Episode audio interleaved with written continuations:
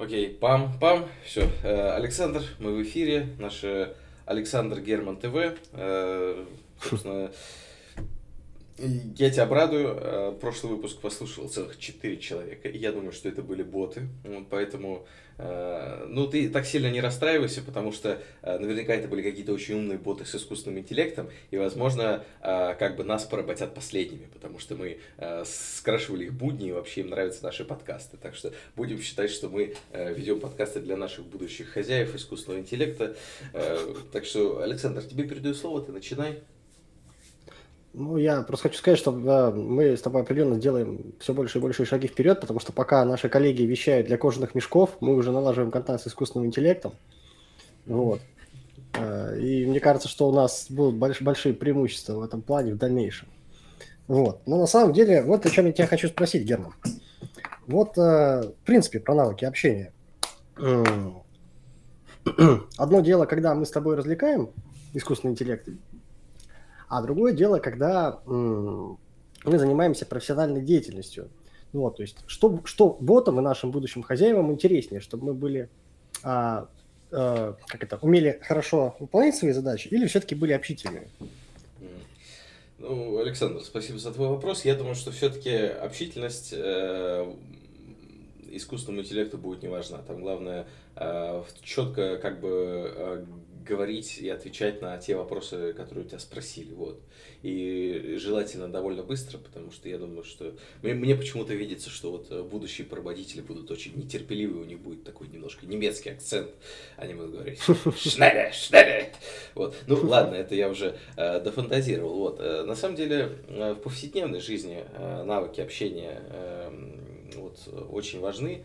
Э, в частности, в профессиональной деятельности, вот, по крайней мере, ну вот э, с кем я сейчас не говорю, вот э, с людьми из разных индустрий, с людьми с разными профессиями, они все как один говорят, что сейчас, сейчас на первый, на первый план, конечно, выходит именно так skill и навыки общения, Э, ну и, кстати, не только навыки общения, я бы э, разделил эти навыки, э, ну скажем так, на два пункта. Это, значит, навыки взаимодействия с людьми и навыки как-то самодисциплины, что ли. Вот. То есть сейчас это очень важно, сейчас очень ценится, когда ты можешь, скажем так, не сорвать сроки, когда ты приходишь там, на созвон вовремя, когда ты действуешь э, по договоренностям, когда там тебя не надо постоянно дергать. А, вот, это что касается каких-то личных качеств. Ну и очень, конечно, ценится, когда ты не мудак. Вот, то есть э, э, я по себе, ну вот как слежу с разными людьми взаимодействию, если честно, ну, в том числе разные проекты, вот у себя по работе беру, и честно тебе скажу, с мудаками вообще работать не хочется. То есть э, даже там какой-то проект вроде как предлагают плюс-минус, э, но вот чувствуешь по общению, ну эти люди реально мудаки. Вот, то есть с ними, короче говоря, ну вот лично я работать не буду, потому что есть, есть как бы с чем сравнивать. Вот. Есть очень добрые, отзывчивые люди, которые очень ценят твою работу, которые на, на позитивной волне, вот, и э, в целом я думаю, что это очень важно. Вот, так что, Александр, а вот ты все-таки как думаешь, как человеку без гибких навыков общения наладить э, контакт э, и с заказчиками, и с партнерами? Слушай, это очень хороший вопрос, который меня довольно сильно беспокоит. Почему? Потому что я-то такой, знаешь, профессионал, который вроде не очень любит общаться. Вот. Мне очень нравится приходить на работу, делать свою работу. Вот. Но вокруг меня, собственно, очень большое количество людей, в основном начальники, как ни странно. ну, такие начальники, знаешь, которые по совещаниям постоянно гоняют. Вот. Люди максимально, на самом деле, амбициозные. Они всегда прекрасно выглядят. Они очень хорошо говорят. Вот. Они умеют красиво шутить. Вот, и я пару раз был на совещании с такими людьми, вот, и я просто понимаю, что они самую сложную задачу, самый невообразимый проект могут прогнуть просто потому, что они, во-первых, э, нравятся заказчикам, нравятся партнерам, вот, и это очень круто. При этом я всегда сижу такой в сторонке, такой типа, угу, и если меня о чем-то спрашивают, то я максимум вот э, готов э, там дать какой-то какие-то несколько фраз, которые вот чисто касаются моей профессиональной деятельности. Вот, и с, с одной стороны мысль приходит в голову такая, что как бы, ну, это неправильно. То есть, как бы ты не можешь обратить на себя внимание, а так все-таки ты работаешь в бизнесе, где нужно уметь себя продать, вот, показать товар лицом, то когда твое лицо такое пропитое, опухшее, вот, и ты себя не можешь выдавить больше пары фраз, то это как бы не самый хороший вариант. Вот, с одной стороны. С другой стороны, есть и обратная ситуация, когда ты на тех же совещаниях видишь людей, которые загоняют тебе полнейшую дичь, вот. Когда их продукт не жизнеспособен, не конкурентоспособен, они его описывают просто вот, но при этом в углу находится какой-нибудь хмурый, такой же, как я, специалист с большим опытом, который говорит одной фразой, ребят, все фигня, вы типа тут можете как угодно выделываться, вот, но у вас ничего не выйдет. При этом как бы в кулуарах всегда обсуждается о том, что вот как бы, да, есть, конечно, профессионалы, нам с ними не очень приятно общаться, мы с ними общаемся просто потому, что они профессионалы, и мы профессионалы. Что-то нужно с ними делать. И, конечно, да, мы в итоге к мнению этого чувака прислушаемся, но после совещания пойдем пить пиво с теми ребятами, которые, может быть, даже не смогли нам продать свой проект, то они классные и очаровательные. Вот. И это также касается, например, продвижения по карьерной лестнице, потому что два человека, которые обладают, например, э, разными компетенциями. Ну, скажем, профессионал все-таки больше профессионал, но вообще не общительный. Второй, может быть, не так хорошо шарит, но очень круто вообще вот со всеми налаживает контакт. И вот мне что-то подсказывает, что у вторых людей все-таки больше шансов как-то вот, знаешь, такой, типа, как это, такое профессиональное кумовство, да, когда, когда начальник повышает того чувака, который просто ему чуть больше нравится.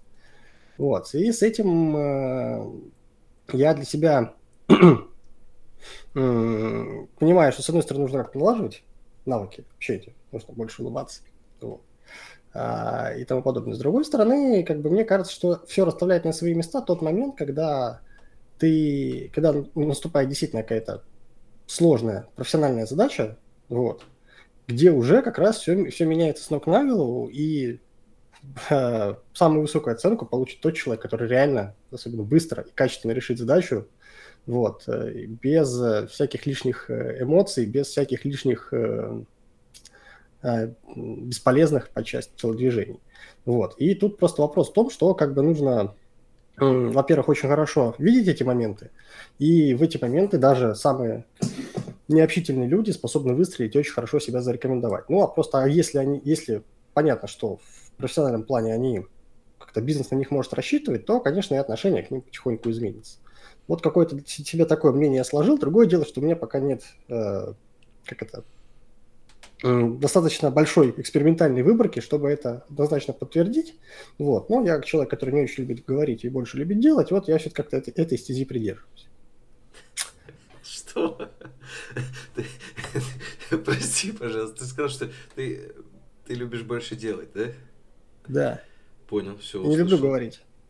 Не любишь говорить. Вот. Не люблю говорить. Не любишь говорить. Представляешь, какая мука для меня подкаст, да? Да. Да еще два балабола. Да. да, аналитика жесть. обо всем и ни о чем. Саш, во, ну, что, во что я ввязался, да. Слушай, на самом деле, я так тебе скажу. Софт-скиллы тебе могут помочь э, не только э, при твоей работе, не только при продвижении по карьерной лестнице.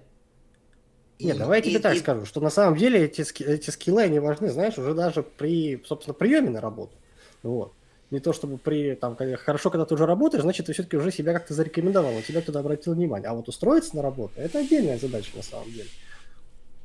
Да, да. Э, ну, тут, собственно, Александр, ты, э, что называется, обратился по адресу э, к человеку, который постоянно чисто ради прикола ходит на собеседование, вот, чтобы, чтобы знать вообще, сколько я там как специалист стою на рынке, и чтобы в любой момент э, иметь возможность э, там текущему начальству сказать, ну, ребят, если что-то не нравится, до свидания, там, условно говоря. Uh-huh. Я, я знаю, что мне тут два раза больше, и э, как бы ну, какие-то, какое-то нехорошее отношение к, к себе терпеть я не буду. Вот. Кстати, что удивительно, вот по моему опыту, никакого, скажем так, плохого отношения на рабочем месте к уверенному в себе человеку нет. Вот. Ну да ладно. На самом деле, и это же не только может помочь при устройстве на новую работу, это может и в том числе помочь перейти вообще в новую отрасль. То есть, если ты захочешь если ты захочешь э, перейти, ну, скажем, я не знаю, э, заниматься каким-нибудь э, там киномонтажом, допустим, тебе так или иначе придется устраиваться на работу. А устраиваться на работу без опыта это очень сложно. Это очень сложно, и ну, тут есть, конечно, универсальный рецепт, который как бы давно известен вот всем, кто Э, скажем так, э, решает проблему устройства работы без опыта, э, а не плачет о том, что нельзя найти работу без опыта. Этот рецепт под названием стажировки, то есть когда ты устраиваешься в какую-то компанию и там, ну, и иногда за небольшую денежку, э, в больших компаниях, понятно, оплачиваемые стажировки, ну, выполняешь какие-то несложные задачи, скажем так, 3-6 э, месяцев постепенно вкатываешься вот в профессию, вот. Э, тем не менее, конечно, тебе нужно что-то еще знать, помимо этого, вот, какие-то, какую-то там теорию подучить, вот, но в целом, в целом, очень важно, особенно на начальных этапах, и, кстати, вот э, в принципе по всей карьере это э, это устанавливать контакты с разными людьми. Э, то есть, если ты уже опытный специалист, ты постоянно устанавливаешь контакты с новыми людьми, ты знаешь, что им нужно, ты как-то уже готовишься, изучаешь те навыки, которые больше нужны рынку. когда ты опытный специалист, ты Э, связываешься с людьми, э, с большим количеством людей, и за счет этого получаешь много дополнительных заказов, это и дополнительный заработок, и как бы четкое понимание, э, что ты специалист. Вот. А на начальном этапе эти навыки точно так же помогут потому что придется связываться с большим количеством компаний и вообще спрашивать, э, есть ли у них там возможность стажироваться. Ведь у тебя же, по сути, ничего нет, э, кроме, может быть, какого-то минимального э, багажа знаний и желания, там, допустим, перейти на новое, в новую индустрию какую-то или там освоить новую профессию. Поэтому все, что тебя здесь может вытащить, это вот твои гибкие навыки, твои так называемые софт-скиллы. Вот. Кстати, э, ну вот для меня лично был э, после того, как я э, уже э, закрепился вот в своей там текущей профессии, у меня где-то, наверное, год э, было такое чувство, что я э, вообще, скажем так, этого недостоин, э, что, может быть, э, ну, я там каких-то вещей не знаю, что я там попал э, в профессию только, ну, там, на, на слепой удаче, что, ну, в общем, так называемый синдром самозванца, который вот лично у меня э, прошел только после того, как я начал э, массово, вот просто буквально э, каждый день там э, входить в контакт там с как минимум там пятью-десятью компаниями, э, пред, предлагать свои услуги и, соответственно, получать фидбэк и хотя бы каждый день созваниваться с, как, с каким-то заказчиком, с какой-то компанией э, и общаться. Вот. То есть э, мне, скажем так, э, вот эти вот навыки общения, э, помноженные на э, количество э, итераций, которые Э, которым я приложил усилия к тому, чтобы установить контакт, мне это помогло избавиться вот э, от того самого синдрома самозванца. Э, Александр, вот скажи, у тебя никогда такого вообще не было? Чувство, что ты там, может быть, недостоин своего положения или вот еще что-то в этом роде? Конечно, было. Я в нем, в принципе, до сих пор живу. Вот, то есть изначально как-то вот я так пришел в свою профессию, знаешь, имея самые, а, вот именно сейчас узко внутри профессии, все какие-то софт-скиллы, то есть что-то, знаешь, что-то про это слышал, что-то про это слышал, вроде как нормально. Вот. А, было, конечно, довольно высокого себе мнения, а потом как-то в рабочем процессе стало понятно, что вот, э, вот этот вопрос, ну, не мой, например, не могу в нем разобраться, это тоже не мой. Вот в этом вроде могу, но как бы на самом деле, когда мы говорим о комплексной работе, а у нас все-таки как бы комплексный проект, то сейчас все-таки в первую очередь приветствуется, когда все понимают все, все могут все. Это очень, очень хорошо позволяет проводить ротации сотрудников, перекидывая с одной части задачи на другую. Вот. И я с этим, безусловно, не справлялся. Вот. И для меня, на самом деле, стало ну, таким решением что я все-таки решил сосредоточиться на хард-скиллах. То есть я сказал, что, ребят, типа, вот условно, да, а, я могу сделать вот это, а вы можете сделать вот это, так давайте все-таки выстроим цепочку. И на самом деле у меня довольно, ну, довольно неплохо получилось, во-первых, потому что выяснилось на странный, что многие из тех моих коллег, а, на которых я смотрел как на профессионала вообще по всем вопросам, они, конечно, являются профессионалами по, по всем вопросам, но у них тоже есть какие-то предпочтения. Вот. То есть, если я в чем-то просто не разбираюсь, они, конечно, разбираются во всем, но в чем-то любят разбираться больше. Вот. И это на самом деле мне помогло как бы, встроиться в эту модель, в этот конвейер, найти в нем свое место. Вот, так что, несмотря на то, что вот мы сейчас до этого с тобой нахваливали софт-скиллы в, как это, в самом широком смысле, вот, а вот при синдроме самозванца, мне кажется, самое важное найти свое место, вот, и все-таки сосредоточиться на хард-скиллах. Вот. А через них уже возможно потом расширить свои компетенции до того, чтобы стать как бы вообще полноценным специалистом. Вот. Это, кстати, очень круто. Ну, главное, чтобы тут э, в, главное тут не нарваться на проблемы, связанные с тем, что вот ты вроде занял свою, свою нишу, нашел ее, вот, начал постепенно двигаться к цели, и вдруг не, не, там, не сильно обломался, потому что э, кажется, что самое мерзкое, что может быть в работе, это с горящими глазами двигаться к успеху, а потом очень сильно, извините за выражение, обосраться. Вот. И вот на э, вопрос, что в такой ситуации делать, у меня ответа нет. Я вроде не так сильно э, лажал, но всякое бывает. Вот у тебя, Герман, есть такой опыт? И что ты можешь мне посоветовать? Ну, Посоветовать-то я тебе много чего могу. Вот. Но, э, Александр, я слишком высокого о тебе мнения, чтобы предположить, э, что ты принимаешь советы. Во всяком случае, лично я э, советы принимаю исключительно на туалетной бумаге. Вот, потому что все-таки уверен, что э, думать надо своей головой и э, исходить из своей ситуации. А любой все-таки совет это, э, как мне кажется, чистой воды высокомерие. Когда человек что-то советует, он, он буквально говорит, Э, я не просто разбираюсь в своей жизни идеально, я еще прохавал жизнь настолько, что я знаю, как тебе твою жизнь э, жить лучше, чем ты сам понимаешь. Вот. Э, ну, тем не менее, позволь мне пройтись, скажем так, по твоему спичу, вот, и все-таки, все-таки вот, вот такую заковыку вставить и сказать, что, знаешь, все-таки может быть упор на хардскиллы. А, это решение в пределах одной компании, но ведь э, бывает разное. А, бывают сокращения, бывают, а, ну, вообще, вот разные ситуации. Потерял ты эту работу. А как же ты на следующей э, работе будешь э, договариваться о там каких-то, о том, что кто-то там какую-то свою часть делает? Придешь и скажешь, я вот, знаете, ребят, я вот, вот это и вот это умею делать и все, как бы. Видишь, тебе все равно придется как-то э, общаться э, и выстраивать э, взаимоотношения с другими людьми. Кроме того, а ты вообще уверен, что вот, условно говоря, эти навыки там очень нужны сейчас на рынке? Вот, если ты, скажем так, не связываешься периодически с какими-то потенциальными работодателями, с какими-то, может быть, заказчиками, то э, у тебя может быть довольно искаженное представление о том, что вообще сейчас требуется, что сейчас нужно.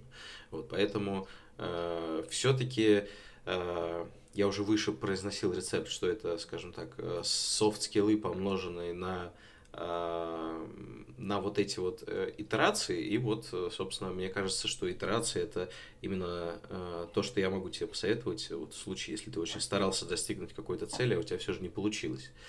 Почему? Потому что, ну, не получилось один раз, но получится в другой. Я где-то считал, боюсь сейчас э, ошибиться, но пускай, э, скажем так, если ошибусь в каких-то цифрах, я не ошибусь в основном принципе. Вот недавно подсчитывал, что если шанс на успех 1%, 1%, то, э, значит, чтобы с 99% вероятностью достигнуть успеха в том деле, которое в котором шанс на успех 1%, нужно сделать то ли 50, то ли 500 попыток.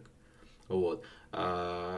А, и вот, знаешь, например, если у тебя есть действительно а, какая-то, ну, скажем так, такая цель, которая, ну, которую ты очень хочешь э, достичь, вот, без которой представляешь свою жизнь, и она уже не та. Вот, вот которую прям, ну вот хочешь всем сердцем, э, в таком случае я считаю, что э, нужно особо, ну, не возлагать лишних надежд на первую попытку, как можно скорее преодолеть э, страх и хоть как-то попробовать что-то сделать.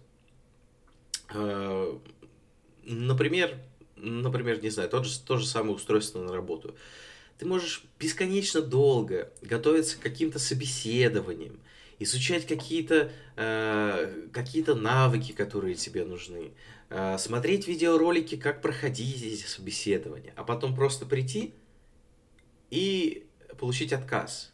И ты можешь получить отказ не потому, что ты там очень плохо подготовился, а просто, ну, потому что здесь есть э, элемент рандома, потому что, ну, вот, э, там, по факту шанс на успех 1%, условно говоря.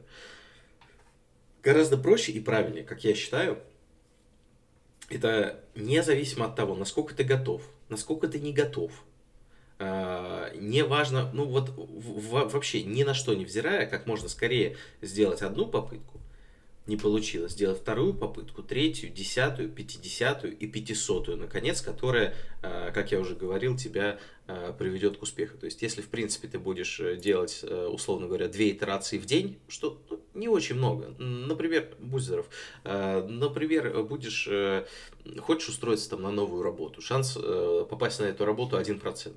Ты, все, что тебе нужно, это каждый день два там, резюме посылать там в два места. Все, каждый день. И через год ты это 100% сделаешь. Хочешь быстрее, делай 4 раза в день, 8 раз в день. 8, э, 8 раз в день, это значит через 3 месяца у тебя получится. Вот. И в чем преимущество э, такого подхода? Я думаю, что это очень принципиальное преимущество, э, которое игнорирует большинство, скажем так, э, людей, которые хорошо или там учили в школе хотя бы там по одному из каких-то предметов. И в целом я думаю, что это такое самое главное искажение, которое у нас есть после того, как мы вышли из мясорубки э, вот этого э, образования. Ну вот, по крайней мере, у нас э, вот в том месте, где мы живем, которые нельзя называть незабожно или сейчас вообще называть. Вот, скажем так, я думаю, что это проблема для всех, э, скажем так, э, стран, э, которые образовались на месте Советского Союза. Вот, что, скажем, во-первых, образование сильно, это такой пережиток прошлого, который сильно отстает от текущих реалий, а во-вторых, тебя совсем не учат этому итеративному подходу. Там всегда, я еще раз подчеркиваю, всегда, вот те на протяжении 11 лет, если ты хорошо подготовился, если ты выучил, у тебя всегда будет успех. И это никогда не случается в жизни. Почти никогда. И, и когда, условно говоря, какой-нибудь прилежный, послушный мальчик, который слушал маму, э, который э, честно э, ходил там на все занятия, я не говорю, что это плохо, это замечательно, это круто.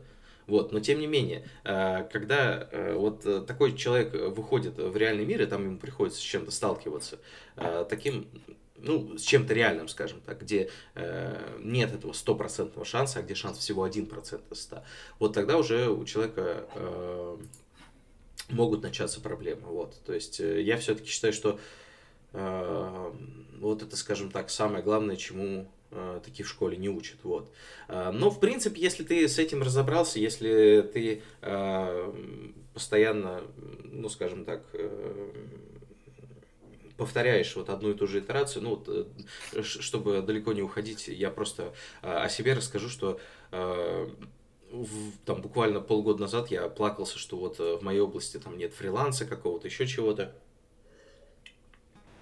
Ну да, не, нет, скажем так, таких бирж удобных, как там для каких-нибудь дизайнеров, типа сделайте логотип, вот вам ТЗ, вот вам деньги, все через биржу. Но как выяснилось, если каждый день по моей схеме э, устанавливать контакты там, с двумя-тремя э, компаниями, а лучше там с десятью, вот, а лучше еще, э, ну вот как я практикую, э, просто каждый будний день э, со всех источников собирать вообще там все возможные вакансии, все возможные компании, писать им на почту с каким-нибудь скриптовым предложением, то выясняется, что через полгода у тебя уже заказов больше, чем ты можешь обработать. И вот если честно, вот что меня сейчас волнует, и, и что, если честно, мне, мне очень грустно вообще видеть, как просто деньги уходят мимо. Потому что я один не могу справиться со всеми заказами. А, вот э, недавно услышал совет, что, значит, нужно собирать какую-то команду и делегировать задачи, но, если честно, я вообще не, э, не такой прям человек, не, не босс какой-то, не, э, ну, то есть я, я вообще, если честно, считаю, что человек никогда не должен делать то, чего он не хочет, и, может быть, именно поэтому мне сложно как-то сказать там какому-то человеку, вот, сделай то или сделай это, даже когда, условно говоря, мы там в командах работаем, я всегда стараюсь четко очертить, вот, что я делаю, условно говоря, и, э, скажем так, э, попросить там о помощи другого человека для меня всегда э, какая-то проблема. Вот, но тем не менее, вот эти деньги, утекающие, скажем так, мимо, очень заставили меня задуматься все-таки, как вообще правильно делегировать задачи, вот, может быть, как собрать команду. Александр, может быть, ты подскажешь что-нибудь на эту тему? Ну, из своего опыта могу тебе сказать, что вот, мне тоже сначала было тяжело делегировать, как-то. У меня вот э, в первую очередь была проблема с тем, что мне казалось, что я сделаю эту задачу лучше, чем тот, кому я ее собираюсь делегировать. В связи с чем я э, всегда думал о том, что вот человек сделает, а я потом еще должен буду сверх этого потратить время на то, чтобы проверить качество его работы, оценить его и принять, может быть, даже поправить за ним. Вот. А, и э, сначала это была проблема, потом я стал постепенно, вот опять же, как это, экспериментировать. Я действительно на первых порах э, спускал э, вниз э, на коллега задачи, вот, простые задачи, которые, которых я был уверен, что если они что-то сделают не так, у меня будет достаточно времени, чтобы за ними поправить. И действительно, на первых порах приходилось, ну, я тратил довольно много времени на эту проверку, а потом вот этим методом проб я пришел к выводу, что на самом деле, как бы, если Э, выставлять четкое ТЗ, вот, э, и, главное, доверять человеку, то можно совершенно спокойно ему перепоручать большие части работы и быть совершенно уверенным в том, что он с ними справится. Ну, по факту, то есть э, изначально ты даешь как такое, типа, пробное задание, да, ты даешь ему одну задачу, вторую, третью, смотришь, как он справляется, и все. И это дает тебе уверенность в том, что можно запросто ну, вообще, не знаю, практически ничем самому не заниматься и все спускать дальше, и оставаться только посредником, который все это контролирует. Вот, конечно, это тоже приходит со временем, наверное, даже со зрелостью, потому что, как бы, в принципе, да, чем взрослый человек отличается от ребенка, тем, что взрослый человек умеет брать ответственность на себя и на свои действия отвечать. Вот. И как, как мне всегда казалось, что вот эти люди, типа, знаешь, там, руководители, вот, что они как-то берут на себя очень много, что они за все отвечают. Вообще, как, как они спят спокойно, когда у них там вот, вот столько всего. Оказывается, они просто уверены в тех людях, которые, а, а, которым они раздают указания, и все совершенно с, а, спокойно можно добиться большого успеха. Вот, так что, наверное, в этой ситуации я бы на твоем месте действовал примерно по такому же принципу. Вот, что Сначала, как это, даже в том месте, где тебе не нужно делегировать, просто провести эксперимент и попробовать э, найти людей, которые за эту работу возьмутся, при том, что ты полностью ее контролируешь. Ну а дальше просто смотреть и разбираться, почему бы и нет. Не рассматривал такой вариант? Э, да, Саша, ну, очевидно, есть э, над чем подумать. Э, ну, я тебе честно признаюсь, я как-то себя не очень хорошо чувствую, хотелось бы э, пойти уже на выходные, поэтому э, с твоего позволения я, я предлагаю, скажем так, немножечко э, закончить подкаст на вот этих замечательных 30 минутах и как бы продолжить уже обсуждение в следующий раз. Как ты на это смотришь? Ой, да прекрасно. Мы еще придумаем кучу идей, которые можно обсудить. Ага. Ну, Александр, спасибо тебе большое Тебе спасибо. За разговор. Вот спасибо нашим э, слушателям, а также э, людям, которые нас слушают. Вот. Э, все, пока. Пока-пока.